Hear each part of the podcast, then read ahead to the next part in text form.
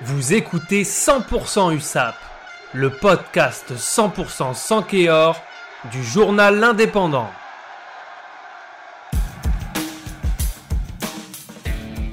Vendredi 4 décembre 2020, l'USAP a conforté sa place de deuxième de Pro D2 en réalisant à Aimé Giral une véritable démonstration face à Soyo Angoulême dans un match qui, sur le papier, donnait peu de chance à l'avant-dernier du championnat pour cette douzième journée de Pro D2.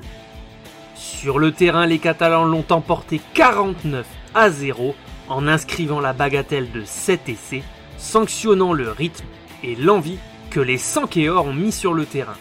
Une partie pleine de spectacles où les Perpignanais l'ont emporté sans forcer face à des Charentais mal en point cette saison 2020-2021.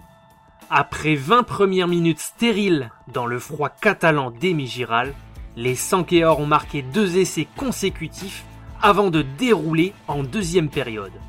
Au total, Melvin Jaminet a réussi 7 transformations, s'imposant définitivement comme l'homme en forme de l'USAP et meilleur scoreur du club catalan. Pujol a inscrit deux essais, Bachelier, Laboutelet et Tomo Epo ont également participé à la victoire de l'équipe de Pierre Arletaz, une équipe de l'USAP qui a fait tourner son effectif et démontrer sa profondeur de banc. Une troisième victoire consécutive qui fait du bien au groupe et qui va permettre aux joueurs sans Kéor d'aborder le déplacement de jeudi prochain à Valence en toute sérénité avant les deux chocs contre Oyonnax et Colomiers pour dire au revoir à l'année 2020.